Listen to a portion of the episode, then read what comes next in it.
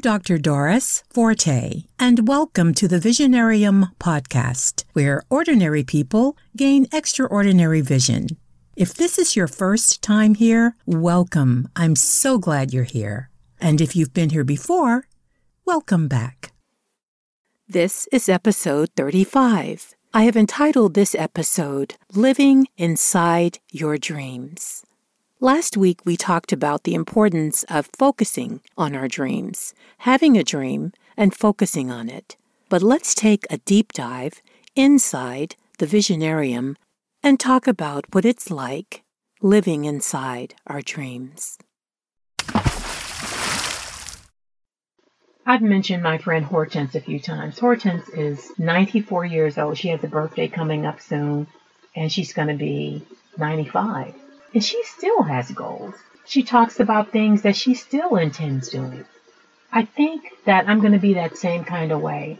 I always have a goal of some sort going on in the back of my head because I never stop dreaming. I can't imagine not having a dream. You've heard me say that I don't live in the land of TikTok. I don't have to check in on a job or anything like that.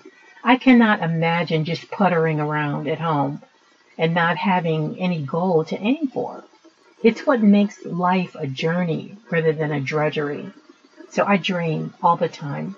I think that having a dream is what stretches you as a human being because that puts you on a path where you're moving and you're accomplishing things and you're imagining things and you're looking for solutions and your eyes are open like for that RV that I happened to see that day. And you've got to be in action to be able to make your dream come true. You can't just sit around in a chair and dream.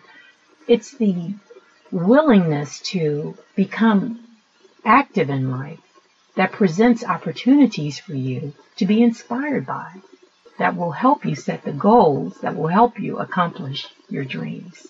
It works like that. The person that wasn't paying attention was me. Okay? It wasn't like, God, are you paying attention? I wasn't paying attention to my dreams and what it took to accomplish them.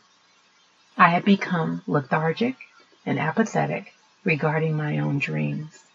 And that's a very sad, dangerous place to be. I was accomplishing other goals, but that dream that I had of living on the beach was very real to me and I had just set it aside because, to tell you the truth, I had just been beaten down by life.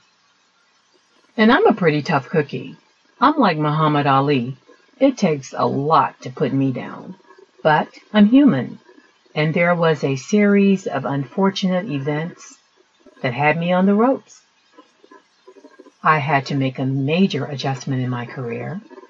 I did that successfully. And then I had to adjust again, and I chose to retire. Shortly after I retired, I mean like months later, Hurricane Harvey came through and just swept away every earthly possession that I'd ever worked for. And I found myself basically homeless for a while. And I got through that. Rebuilt my house, and I got through that. And then the love of my life succumbed to COVID and passed away. Now, in my opinion, these are quite legit life circumstances that would make the average bear pause and have to catch their breath. And that's what I did.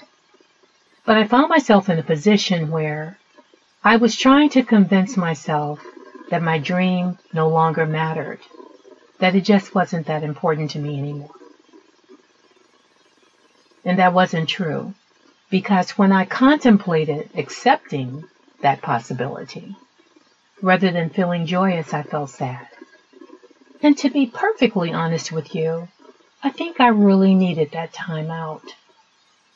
Because when I did become spiritually replenished again, I began to think about my dream. And that was the morning when I said, God, are you paying attention? And posing that question, asking that question out loud, gave me the answer that I was looking for. It was a resounding, you are not paying attention. You are not tending to your dream. And I knew that required action. Our dreams are like the light at the end of a tunnel.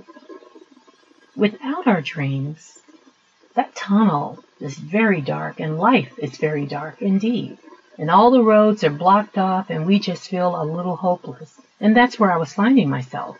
I didn't know what to do about the situation on the peninsula. I just knew that I needed to take some kind of action. And when I saw that RV and when I decided to purchase it, it was like a surge of motivation again. And it just catapulted me out of that gloomy state. And I began to set goals again. And I began to have some direction. And I began to envision myself on the peninsula again, living there for months at a time, just spurred on by a renewed hope. And I find myself daydreaming now about all sorts of things and something very interesting happens when we take that first step and reactivate the power of our dreams. It's almost as if we are summoning the universe to wake up and comply. I'll give you another example. This morning, when I woke up, I was lying in bed and I started thinking about I need to buy a storage unit. You know, the kind of wooden storage units that you see at these building supply places. So I was thinking that I needed one of those. I went to bed thinking that I needed one of those. And what came to mind was this perfect solution. Wow, you can park your bicycle and your lawn chairs and your chaise lounge and whatever else you need in the other RV. That'll just be sitting there behind yours. You can use that as a storage unit. Now, that solution would never have come to me had I not already taken the steps that I've taken to put the other pieces of the dream in place. So when you do begin to dream again and you combine dreaming with small, sure steps that you're moving in the right direction, it is powerful. It's enough to change your perception of life from pointless to powerful, limitless, and very exciting. And I probably knew this already, but I'm certain of it now. Our dreams save us, and we are responsible for saving ourselves by continuing to dream, because the dreams that we have fuel goals that we need to accomplish in order to live the dream that's inside of our head. When that combination clicks, we will find that we are living inside our dream in real time. And that is a very happy space to occupy in this world. So above all things, we must give ourselves permission to dream. Some people say it's probably a waste of time. But the only one that is stopping us from achieving our biggest dreams is ourselves. And the secret to accomplishing our biggest dreams is to give ourselves permission to imagine, to fantasize about our personal, professional work, about living on the beach, what kind of lifestyle we want to have in the future, whatever it is that is important to us. Thinking about the places we want to travel and the kind of job that we want to have all of this is what dreams are made of. And then visualizing yourself accomplishing that is a big part of dreaming. It's essential to visualize your biggest dream. Because what will happen if you don't is that there will be smaller dreams that come in and occupy that space. I haven't been just listless all this time. Heck, I learned how to podcast. I became a voice actor. I have successfully retired. I've been doing stuff. But that dream that is the furnace for your heart that just keeps things humming along, that's the dream that you have to create a clear mental picture about what you want and how you plan to accomplish it. The other dreams are important. They're goals. But there is a difference between having a dream and having a goal. The things that I just mentioned were more goal oriented. I've always been goal oriented. I know how to accomplish a goal. But the things that are my dreams require a different type of treatment. They actually require me getting into a headspace, dedicating the time to visualizing how that dream is going to play out in my life. And it requires action in the form of setting goals and making plans. But I think the first thing is to allow that visualization process to become a habit. And that's what I had stopped doing altogether. The other thing that we have to do once we decide that we are ready to make our dreams come true is to put the ideas or the things that we are visualizing to work. We use our ideas to create goals and then we prioritize each goal according to accomplishing the dream that we want to accomplish. I knew that the first thing that I needed to address was shelter because my old RV was sort of falling apart. I had let it just dry rot. There were problems with the RV that came about when I shifted my focus from my dream of living on the beach to just surviving. I was in a survival mode. And in the meantime, time continues to pass, and my RV became kind of dilapidated, but not really. I don't do dilapidation. And in my opinion, it just wasn't a place that I was comfortable living in anymore.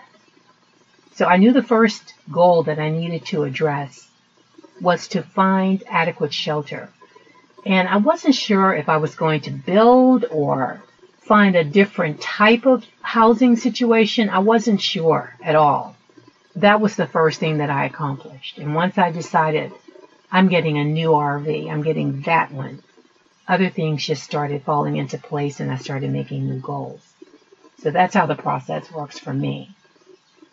We have to also realize that when we're dealing with dream work, it doesn't happen overnight. It doesn't happen while we're sleeping.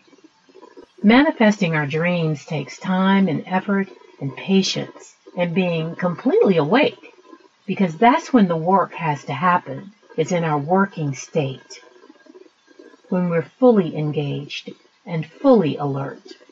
So assigning realistic deadlines so that we can continue to move forward.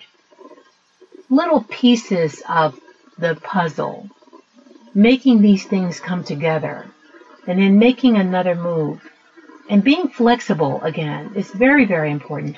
Our plans do not need to be etched in stone because we have to exist in real time. And there are circumstances that happen all the time, but we have to be able to prioritize. And for me, it was time to manifest that dream. It had become apparent to me that I can accomplish anything, but unless I accomplish that, I'm not completely happy because that is important to me. And I can't think of a really good reason right now why I shouldn't be addressing that. That being living on the beach. So we keep moving forward until we accomplish our big dreams.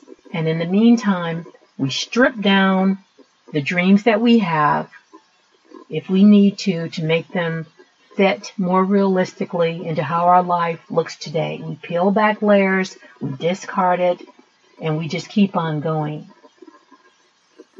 And I'll tell you something else too. The closer we get, the bigger and closer fear comes to us. After I decided to purchase the new RV, I had to actually sit down and make a list of what was wrong with the one I already had. I went down to the peninsula recently with a girlfriend. On the way, we stopped because I had to take care of some paperwork regarding the new RV, so she got a chance to see it. When we got to the peninsula and entered my current RV, we both looked at each other like, hmm, what's wrong with this one? You know, I, it was like, this looks great. it was fear. When we decide to go after something we want, fear often shows up. And it's easy to understand why. We're moving beyond what's familiar. We're venturing out of our comfort zone. And when we do that, it's normal to experience some kind of resistance. Fear will often show its ugly head. It will make us think we don't need to change a thing. We're fine. Why are you taking all this on? You have an RV already. This will happen to the best of us. And we just have to be prepared that that's human nature and not let it paralyze us into thinking that we don't need to move in the direction of our dreams. I recognized that that was the voice of fear. We've discussed fear in previous podcasts. The acronym for fear is false evidence appearing real. From all outward appearances, it seemed that it was a silly decision to buy a new RV when the one that I was standing in looked so great. But I know the problems that the RV has. And I had made a list of at least 20 things that was wrong with it. So the question was, which is worse? To venture past my fear and trepidation of going into uncharted territory out of my comfort zone, or to postpone my dream, to just put it off a little bit longer and stay in the current situation, knowing that if nothing changes, nothing changes. I decided to set fear aside and move forward because it had already become apparent to me that the risk that I would take by remaining in the situation that I was in where I couldn't dream anymore, that my happiness couldn't blossom, that I couldn't live the life that I dared to dream of was just too great. And I was not willing to do that to myself any longer. I was sure that I was ready to take the next step. And once you are sure that you're ready to take the next step, there's no turning back.